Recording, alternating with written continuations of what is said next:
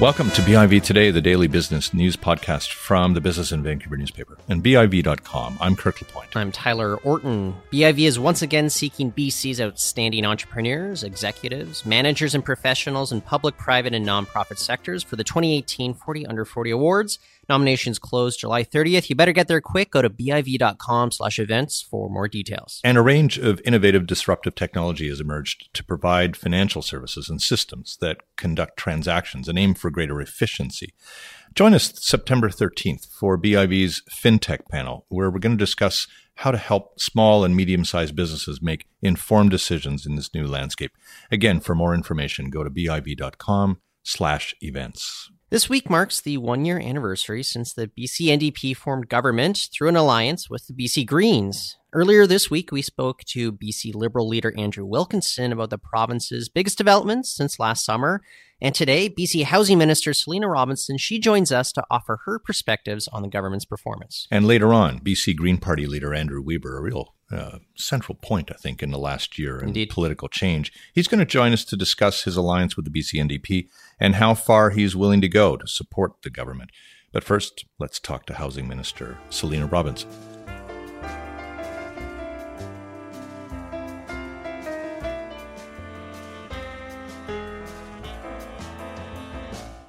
Well, this week, our next guest marks the one year anniversary of being sworn into provincial cabinet. And it's been an eventful year for the BC NDP as they've navigated hot issues like the housing market and the Trans Mountain Pipeline. And joining us today to offer her perspectives on the government's past year in office, it is the Minister of Municipal Affairs and Housing, Selina Robinson.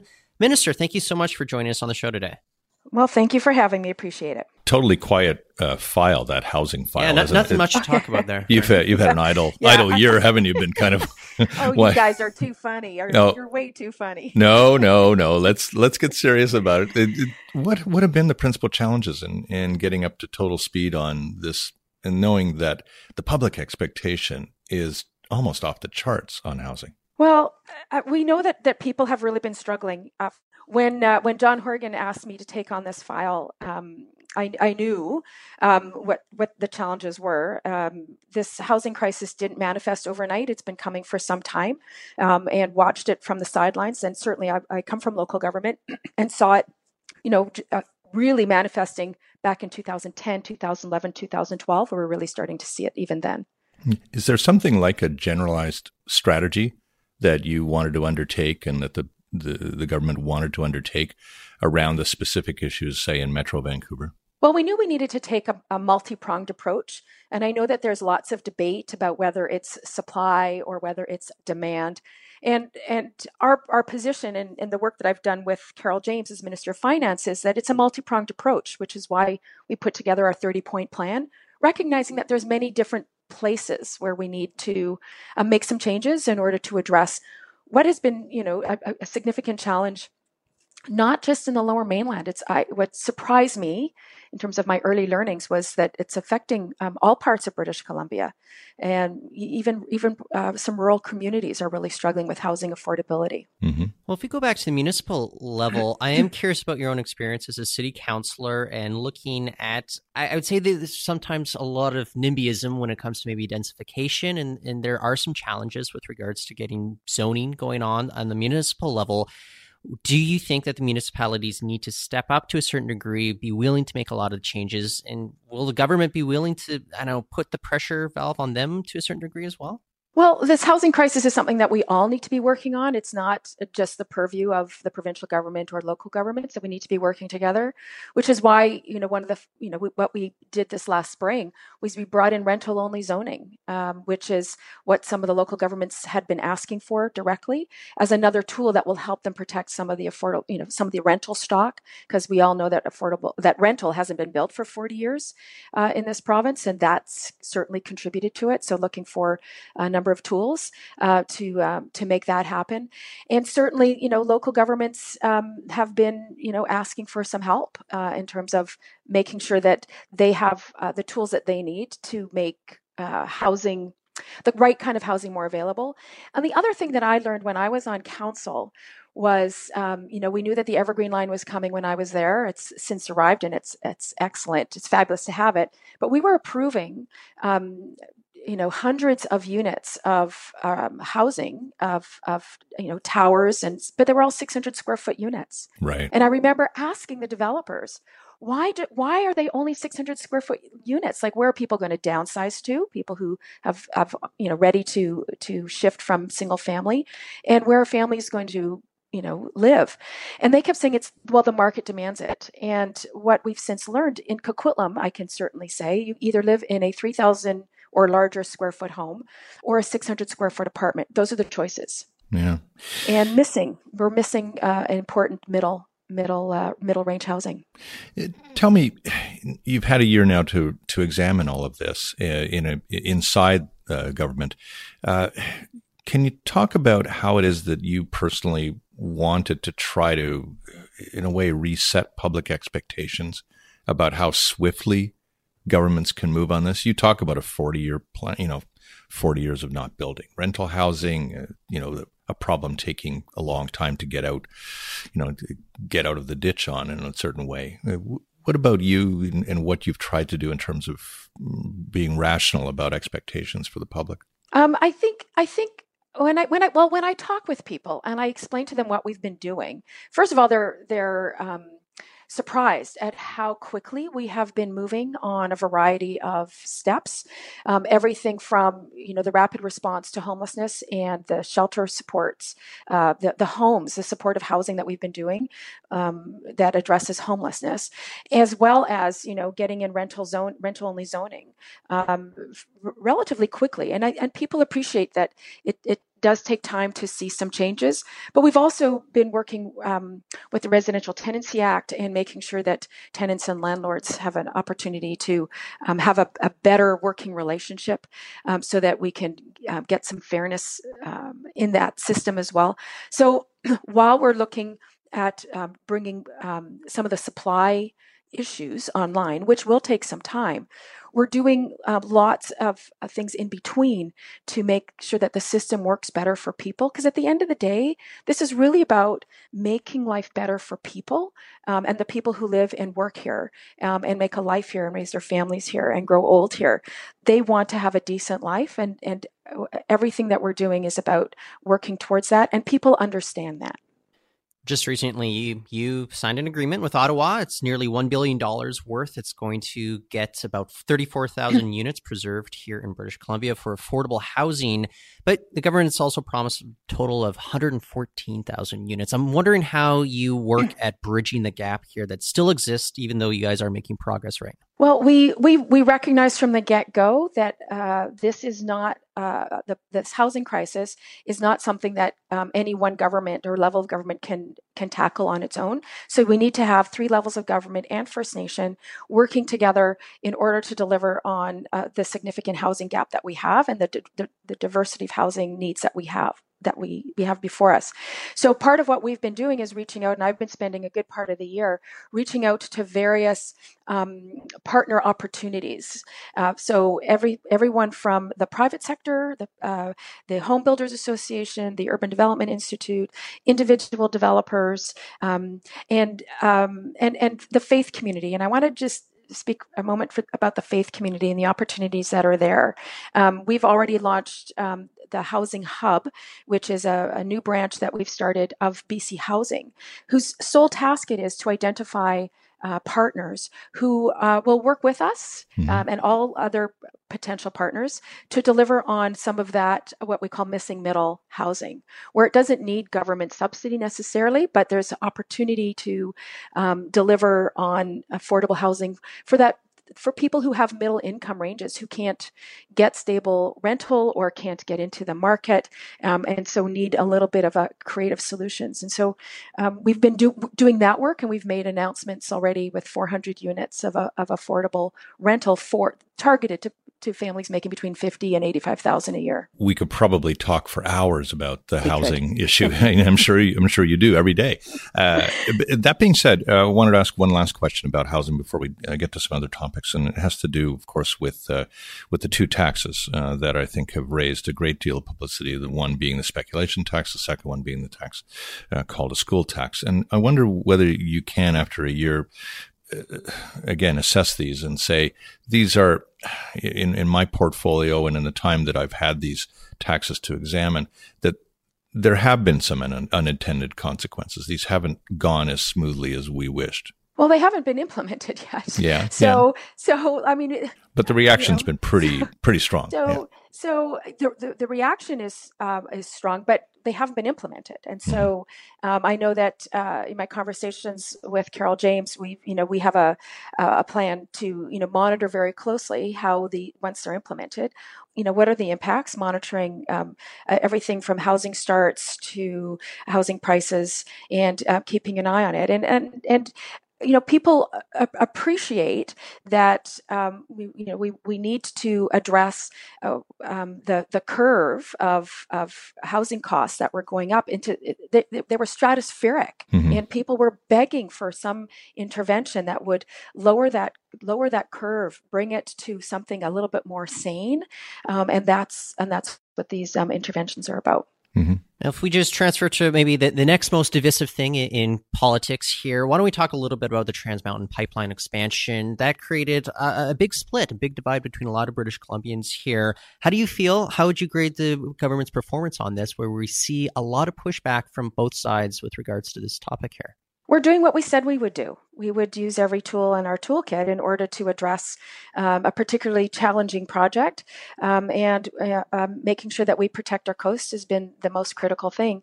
And and you know, hearing from um, the number of people who have whose whose livelihoods uh, depend on having a, a, a clean clo- coastline, uh, there are thousands and thousands and thousands of families that rely on um, the industry of having a, a clean coastline, whether it's fisheries fisheries and uh, tourism.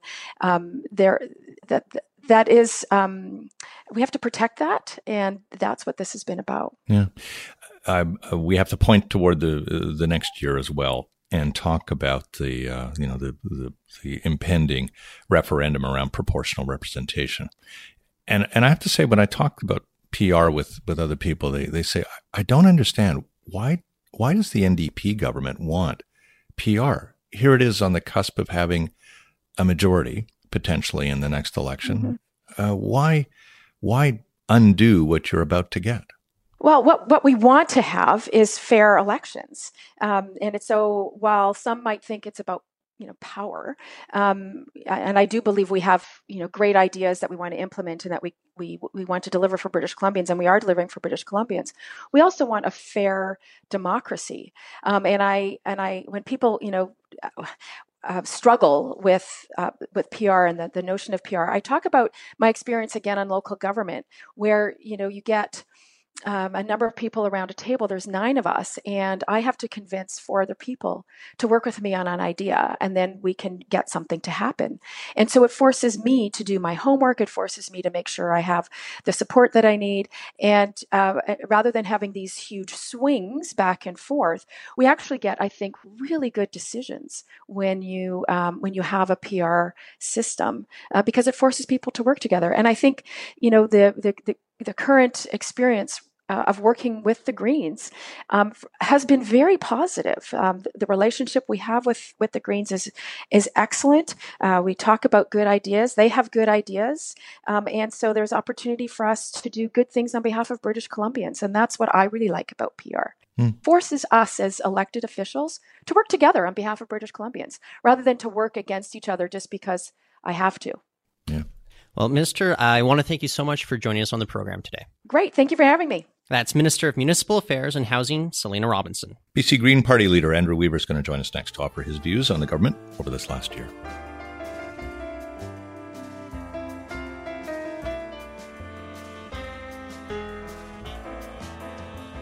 It was only a year ago that our next guest was playing a kingmaker of sorts. He was deciding whether to align with the BC Liberals or the BC NDP. Could have been a queenmaker. Could have been a queenmaker. Yeah, That's very true. I, I, I, should uh, clarify that. And well, Andrew Weaver, he's the leader of the Green Party, is going to decide whether to prop up the government in the wake of last spring's provincial election. And he opted for the BC NDP, putting them in power for the first time in 16 years. And he joins us today to discuss the past year in the legislature Andrew, thanks for joining us on the show.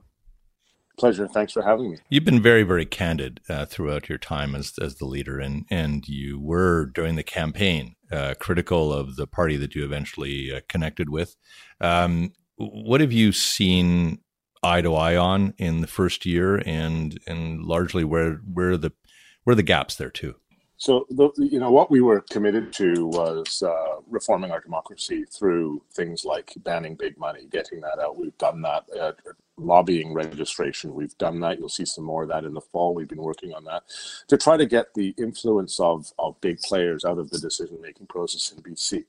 Uh, that's one of the successes we've had. We've also had a success in the development of a plan to actually reduce greenhouse gas emissions. Uh, that plan is forthcoming. Uh, we're working with it, um, you know, on an ongoing basis.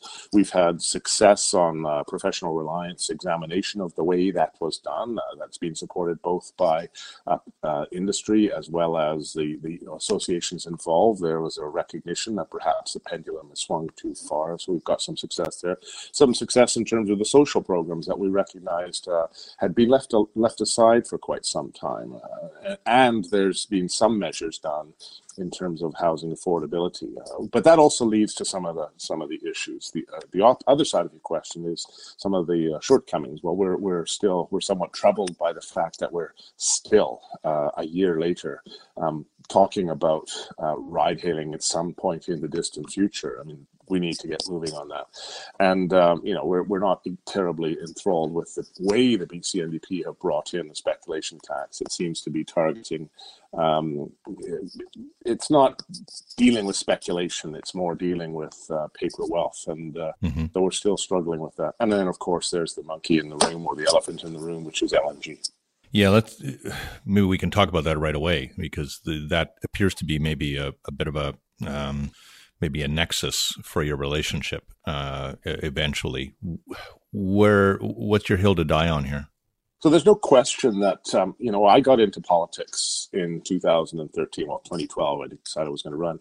Now, the singularly because I could not stand by as a climate scientist who worked very closely with the uh, BC Liberal government under Gordon Campbell to develop a strategy to reduce greenhouse gas emissions. I could not stand by and watch that be dismantled by the then Premier Christy Clark government.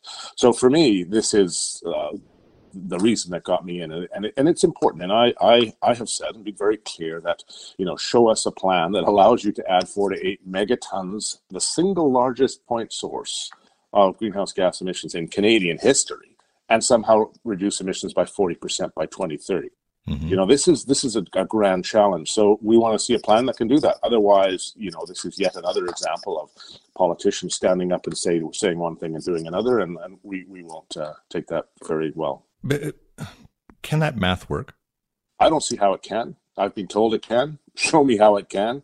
Um, you know, I I I don't think it's fair um, to for one company to come in, uh, take up eight megatons, essentially the stock of all emissions, and and, and that would translate to uh, everyone else in the province going to you know close to zero over the next few decades, mm. including the shutting down of industry that already exists. I don't think that's fair, uh, and uh, I think we have incredible opportunities for innovation here. You start, you see that in this one of the successes I forgot to mention is that the BC NDP have adopted much of our economic agenda, which was to focus on innovation.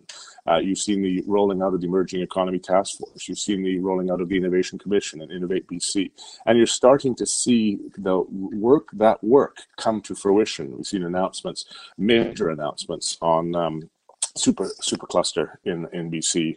Uh, Amazon's coming in, and and we're starting to see you know the recognition that you know, if we want to compete if we want to compete globally, we won't compete just by digging dirt out of the ground because we internalize social and environmental externalities here in British Columbia that other jurisdictions do. So mm-hmm. to compete, we must be smarter, more efficient, cleaner, and so that we can export not only our resources, but the value added as well as the technology and knowledge and innovation that got them out of the ground in the first place. Well, what if we reach year's end and final investment decisions are made with regards to the LNG industry and the government is moving forward on that? Where does that leave the BC NDP, or I should say the BC Greens at this point, especially since you guys have been pushing very hard with regards to proportional representation and the timelines aren't exactly going to match up there? Well, I come back to why I got into politics. I mean, there is a, a, a, a there's a whole bunch of pundits out there who seem to um, uh, spent a lot of time, you know, looking at politics, and and I would, in some sense, argue somewhat simply, uh, I didn't get into politics for proportional representation. I got in, as I said earlier, because for me, I could not stand by, as a climate scientist, I could not stand by, step aside from a career right at its pinnacle, take a 50% salary cut just for proportional representation. I got into politics because I could not see uh, I could not watch it. We, we in British Columbia have such potential for innovation to lead the world in terms of you know lo- the, the, decarbonization of, of, our economy. And we have everything that you need to do. We've got wind, we've got geothermal, we've got smart people, we've got the most beautiful place in the world to live. So we know we can be leaders. So so to me, it's it's it's not about prop rep. I, it's it's not even my file. But with that said, I will say that there's two checkpoints here. LNG Canada can make whatever recommendation they want. What's there are five major stakeholders um, internationally involved in the pet, uh, pet, uh, the LNG Canada deal. We've told LNG Canada straight to their face we do not support the generational sellout embodied in what's going on here. You know, people don't realize that we're not going to make money from this. We've basically given the resource away. The BC Liberals on April the 1st, 2014, extended the so called deep well credits to basically every well in the province. We used to get $30 and change as uh, uh, royalties for 1,000 cubic meters of natural gas. Now we're under three. We, the BC Liberals, in giving away the, uh, the essential upstream uh, royalties added in an LNG income tax regime to hopefully earn money down the road when, when gas was produced. The, LNG, the NDP has said, you know, we're going to double down on that. We're going to exempt them from the LNG income tax. We're going to exempt the PST. That we're going to, we're literally going to build Site C and produce electricity at 12 to 15 cents a kilowatt hour to sell it to them for under five. I mean, this is madness in terms of uh, uh, it's a, it's a it's a corporate welfare on steroids that takes what the BC Liberals have done to a whole new level. So no, we're not going to stand by and support any measure of that that comes to the legislature, and uh, because it's inconsistent with good fiscal management, number one, and two, that reduction of greenhouse gas emissions. So are you saying that that perhaps a larger share of the legislature which is certainly, if you had to take a look at the election mm-hmm. results, mm-hmm. uh, the Greens would have had under a new uh, system of PR. Are you saying mm-hmm. you're prepared to forego that if the if the LNG decision is not the way you you want? I have always said, well, first of all, there's no, it's not about LNG decisions that we want or don't want. Companies can make whatever decisions they want to do. Um, where what we are judged to do, what we our role is, is to to determine what the government is doing in terms right. of giveaway. But it, but it's not. final investment so, decision, for instance, if it doesn't go the way that you wish. Well, you know, a final investment decision by LNG Canada is different from a final investment decision internationally. Um, we we will be very very troubled if uh, if a climate plan comes out that is not going to take us to 40% reductions. And there is the government's cheerleading an LNG final investment decision. It uh, is not something that uh, I feel very comfortable with. Uh, again, to me, it's not about the, it's the decision we make on that and down the road is independent of any prop rep uh, referendum. Uh, the referendum is, is, you know, I guess it's October 22nd. It's, that's around the time of a final investment decision. So, you know, mm-hmm. we've got other issues that we disagree with. The speculation tax, for example. I've been quite clear on that.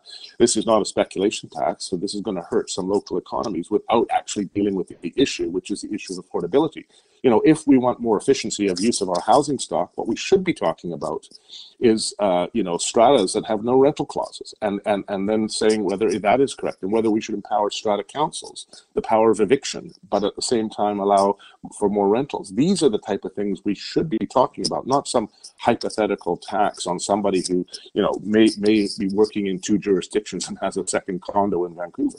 Yeah. Well, going forward, though, with regards to the proportional representation talk, a lot of British Columbians they they're looking at what the proposals are, and I have to say, many of them don't mm-hmm. understand how these systems work. Is this a concern for you going forward?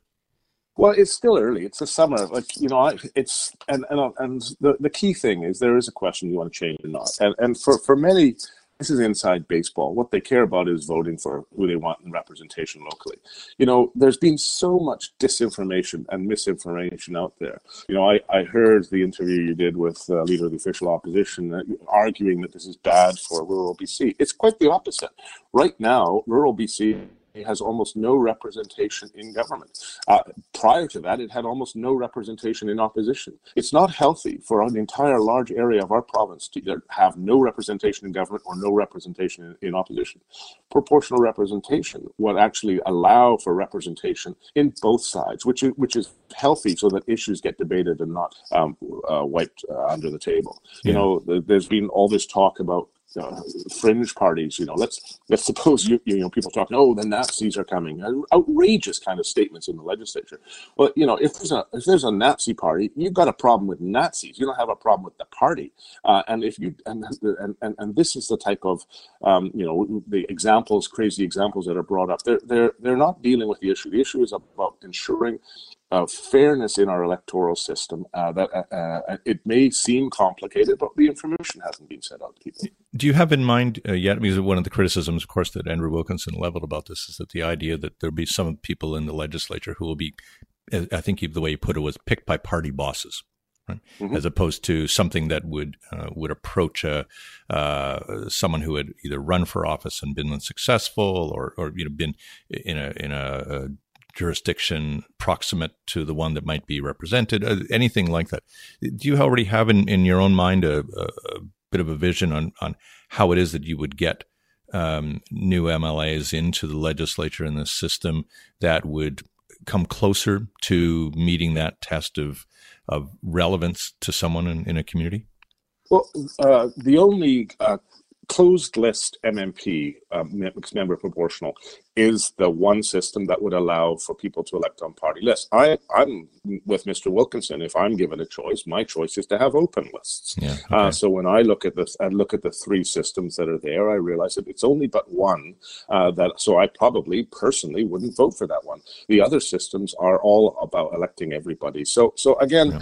you know, Mr. Wilkinson is is he, it's the BC Liberals are are are, are they right now are struggling. They don't know what they stand for. There's we, scandals are just beginning to emerge. Who knows what direction it's going to head? But, but you know, we've got we haven't seen hide nor hair of, of Mr. Coleman or, or Mr. De Jong. In uh, you know, we haven't hardly seen Mr. Wilkinson, and and and uh, so I, I, I think the BC Liberals are really um, struggling because they worry that their so-called coalition is not going to hang around for long, despite the fact they'll deny that. Yeah, well, if you heard the interview, I mean, he was very clear. He thought he had the, the party entirely behind him. But am I? Am I, I think that's. I I sit in the legislature, and I, you know, when you when you i mean it's ironic right? He was everybody's like third or fourth choice. When you were the leader of a political party and you did not win under a system you're advocating for and you only won on the final ballot i think it was the fifth one or something outrageous like that you really should be championing proportional representation not arguing you have the the undivided support of your caucus when clearly you were no, very few you were i think he was third place on the first ballot. So so that that, that just doesn't hold water when you look at the, his, uh, that statement Okay. Uh, uh one other question on this one. It sounds as if you actually will be campaigning on one of the options and not necessarily all three. Is is that am I right on that one? Um, for, no, the, the BC Green Party is we formally registered as a um, what you know, this is my but a third party or whatever it is. We we we, we will be supporting, uh, actively supporting a uh, yes on proportional representation. We have come as a party to to decide that we're not going to support any individual one over another.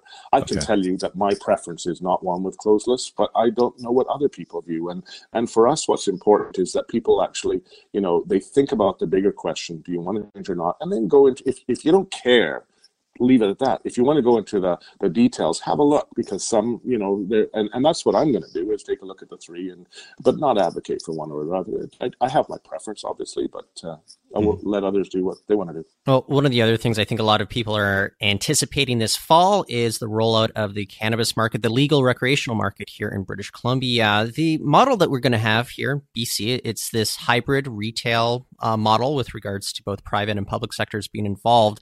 Is having the, I guess, former liquor distribution board involved with this as a bit of a middleman, is this the way that we should be going? Uh, what do you make of the current rollout as it stands right now? So, again, what we've been doing um, as a party and as a caucus, uh, Adam Olsen uh, from Saanich North the Islands is our, our critic and spokesperson on on um, uh, the cannabis file, what we've tried to do is ensure that craft cannabis producers here in British Columbia are protected. We know that there is already an existing industry. It's all under the table, obviously, but there is there are quite a number of people who are making this, you know, their living doing that. So, so in that sense, if you look at what's happened in BC with craft beer, we've tried to, tell, uh, to suggest to government that the model for distribution should mirror the craft beer model, and, and, and that supports you know distributed local jobs uh, around our province, protects existing industry, and and the distribution component of that, allowing you know the a central distribution uh, component, which allows a certain uh, quality control. I, I, I think that's the right way to do it. It retains uh, just mirrors what we're doing with craft beer and allowing retail um, uh, distribution from independent sellers is also what we can uh, do with craft beer. I don't, and I'm glad government isn't doing, is having cannabis uh, retail being sold in the same place as liquor. I think that's um, setting a, a, dangerous signal. But um, so I, I've been relatively supportive with the way they've rolled it out. In in the early going, do you expect that the government's going to be the first drug dealers to lose money? That's interesting. I know that when you look south of the border, excuse me, to um, places like Colorado, um, the revenues that came in through the taxation were quite um, quite large. So uh, I would suggest that it'd be very difficult for the government to lose money on this. But you never know. And if they did, well, I'd be asking the question why. Well, but you know the, the the price point, the new taxes, the extra money for enforcement the black market persisting the, as the well? black market persisting and yeah. black market is bound to respond to this um, i mean uh, are we doing this for uh, other than economic reasons do you think well, we've been told as a province we have to do it, which is the federal government have, brought, have told us that by October it's going to be in place. Get your, get your act together, provinces. So, so our, our as a as an opposition party, and we, we gave our advice, and I, I mentioned it is to mirror the craft beer model. That's been our advice to government, and government has listened to to that advice and has put in place a model that we think actually allows for the protection of our craft industry. You know, I, I, suggest that we it may not be completely right off the bat, but you know I, I am willing to give government a chance on this because it's it's very complex to go from nothing to and, and a complete black market to uh, to uh, have government involved. Um, let's see, let's you know give them some time to see how this goes. You know if it ends up like a gun registry, you know boondoggle that we have federally, well then we have to ask serious questions. If it ends up like a you know, a, a, a, pot of gold like they found in Colorado, well, then good for good good for government. But good I, pun I there. Good early. pun. Nice pun. that, that, worked well. I like that. Pot of gold. yeah, I, I don't let's think not, we let's can. not get into the weeds. Yeah. yeah like, well, we can't top that, so um, I, will leave it there with you, uh, uh Mr. Weaver. But I want to thank you so much for joining us on the show today. Oh, it's been a pleasure. Thank you for having me. That's BC Green Party leader Andrew Weaver, and that's it for BIV today. Thank you for listening. Make sure you tell your friends to subscribe on iTunes and Stitcher. Don't forget to leave a review, and be sure to find our stories in print and online at BIV.com.